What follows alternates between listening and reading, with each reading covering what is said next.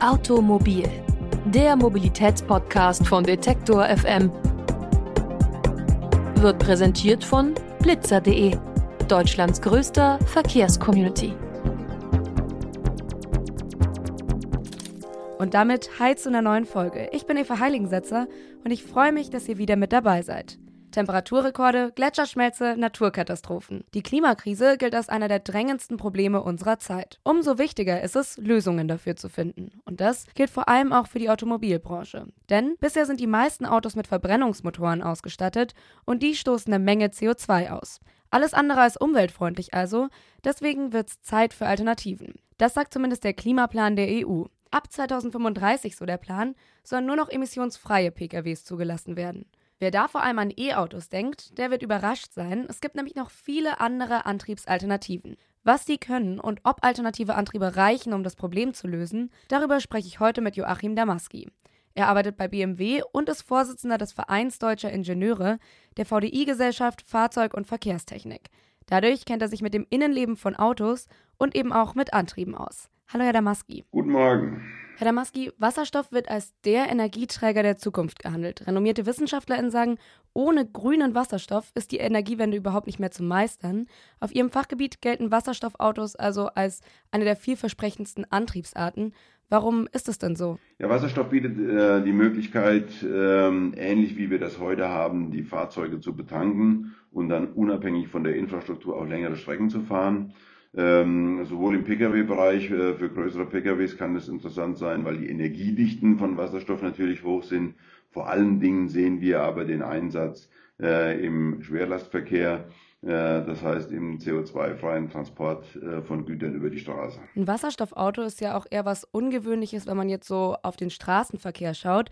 Ist das Auto dann auch deutlich teurer, wenn man es mit anderen Antrieben vergleicht? Das Ziel ist es natürlich, dass diese Fahrzeuge nicht teurer sind, sondern dass sie äh, im gleichen äh, Preissegment verkauft werden können wie ähm, batterieelektrische Fahrzeuge. Das wäre schon äh, heute unser Ziel. Äh, natürlich dann die entsprechenden batterieelektrischen Fahrzeuge mit den, äh, auch in den großen Batterien. Aber das Ziel ist es natürlich, dass der Kunde am Ende ein Fahrzeug kaufen kann, ähm, mit dem er denn für sein Nutzungsprofil äh, das ideale Fahrzeug hat. Äh, wie auch immer äh, das dann ähm, für ihn sein wird. Das heißt, der Kunde wird, wenn er nur kurze Strecken fährt, dann eher ein batterieelektrisches Fahrzeug nehmen. Wenn er aber auch gerne lange Strecken fahren will, dann eher auf ein Wasserstofffahrzeug zurückgreifen. Wenn es darum geht, emissionsfrei zu fahren, dann ist ja vor allem auch Klimaschutz häufig der Grund, der da angeführt wird.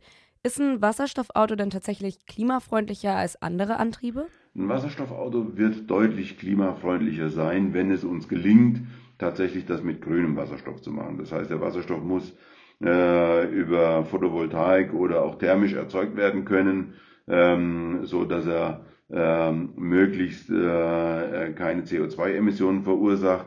Wasserstoff per se ist natürlich äh, ein Thema, was die Energie, äh, was den Bedarf anbelangt. Wir müssen den Wasserstoff transportieren. Die Herstellung ist das eine.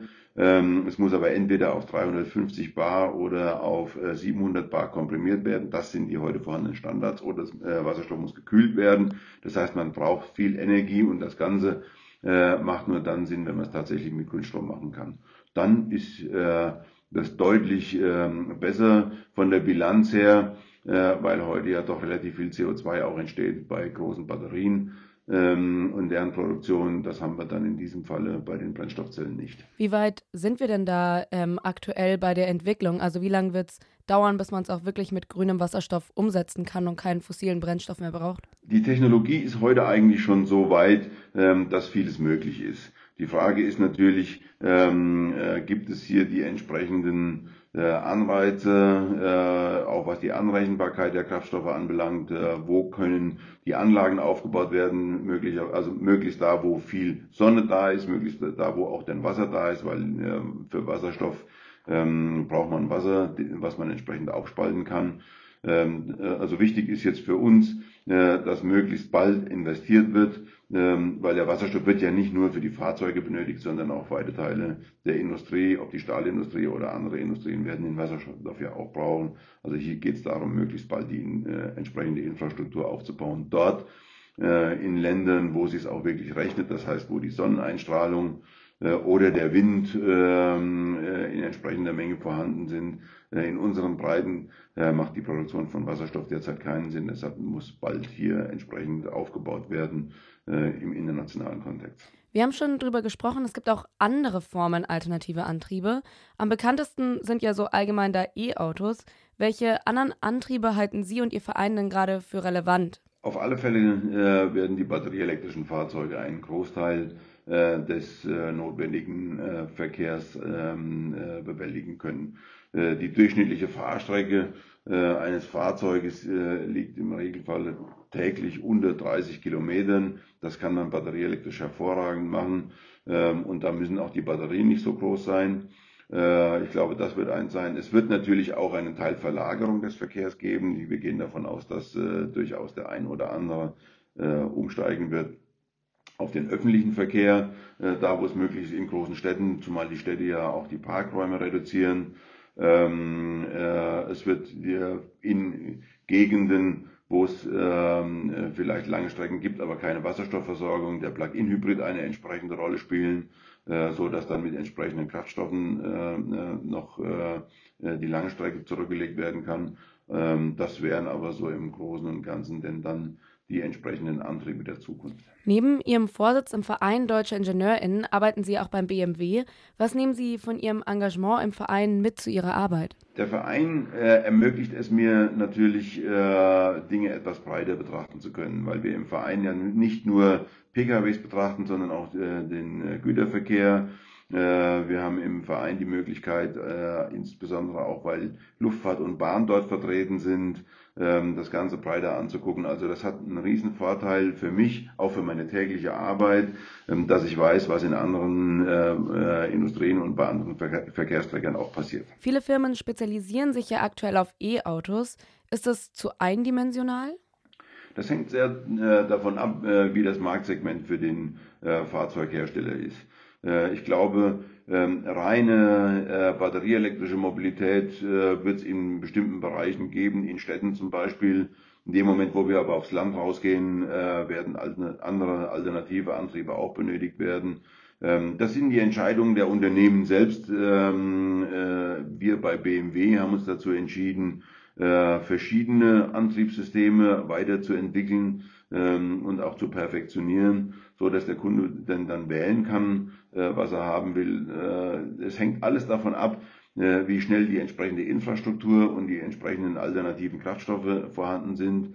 Ähm, aber es hängt auch sehr stark vom Anwendungsfall ab. Wenn ich am Wochenende lange Strecken fahren können will, ähm, dann wird es noch eine gewisse Zeit dauern, bis die Batterien ähm, äh, das unterstützen können. Das ist der Grund, äh, weshalb wir äh, ja dann trotz allem auch darüber nachdenken, dass es doch eine diverse äh, Antriebsstruktur geben muss. Das heißt, es muss verschiedene äh, Antriebssysteme geben. Und das wären, wie gesagt, der normale Verbrenner, der Plug-in-Hybrid. Der normale Verbrenner wird über die Zeit äh, aussterben. Es gibt ja ein klares Datum, auch der EU, wann diese Fahrzeuge nicht mehr verkauft werden dürfen. Äh, und äh, dann heißt es batterieelektrische Mobilität äh, oder auch Wasserstoffmobilität bis dahin. Wie können alternative Antriebe neben den E-Autos denn mehr Aufmerksamkeit bekommen und mehr etabliert werden in der Gesellschaft? Also zuerst mal muss ein Angebot da sein, es muss aber auch die Infrastruktur da sein. Und das Ganze macht nur Sinn, wenn denn dann auch ein entsprechender grüner Wasserstoff da ist. Es muss also eine Wasserstoff, ähm, wenn es zum Beispiel jetzt um das Thema Wasserstoff gehen sollte, ähm, muss eine entsprechende ähm, Wasserstoffinfrastruktur geschaffen werden. Es müssen ähm, etwa 1000 Tankstellen in Deutschland würden reichen mit Wasserstoff. Ähm, die müssten halt aufgebaut werden äh, und die müssten dann entsprechend mit grünem Wasserstoff versorgt werden. Wenn das da ist, dann wird auch ein Markt für die entsprechenden Fahrzeuge entstehen. Die Fahrzeuge werden dann auch verfügbar sein. Sie haben es schon angesprochen, laut EU sollen bis 2035 nur noch emissionsfreie Fahrzeuge zugelassen werden. Wir haben gerade auch so ein bisschen über die aktuelle Lage gesprochen. Halten Sie diesen Plan aktuell für realistisch? Es ist ein ambitionierter Plan. Und äh, äh, wenn wir alles dafür tun, wird das sicherlich äh, auch möglich sein.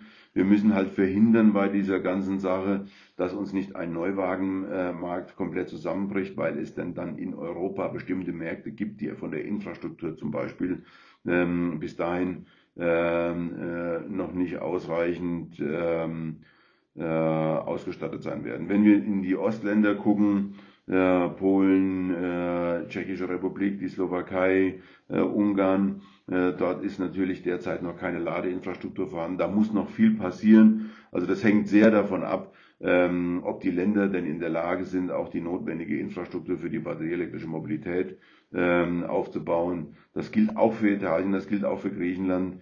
Ähm, also ob sich das Ziel realisieren lässt, das wird am Ende sich zeigen. Das werden wir in zehn Jahren wissen, äh, wie weit wir denn gekommen sind. Äh, wir wissen, dass die Bundesregierung sich ja vorgenommen hat, einen Bestand von 15 Millionen batterieelektrischen Fahrzeugen bis zum äh, Jahre 2030 auf der Straße zu haben.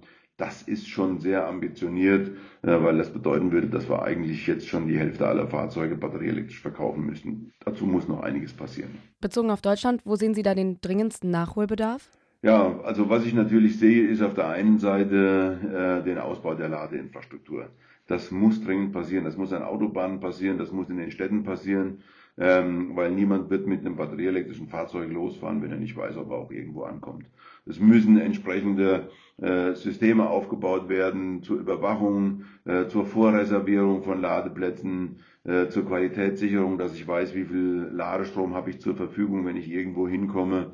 Ähm, also da muss auf der Infrastrukturseite muss noch sehr viel passieren.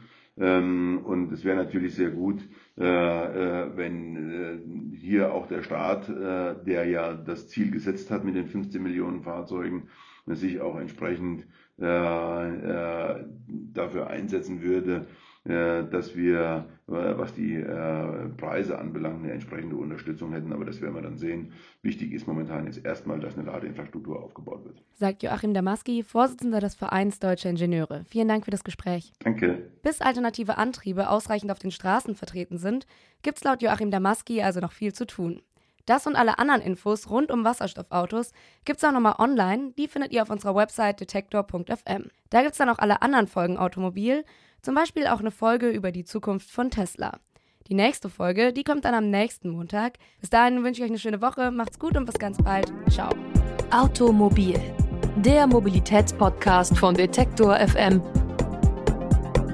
wird präsentiert von blitzer.de, Deutschlands größter Verkehrscommunity.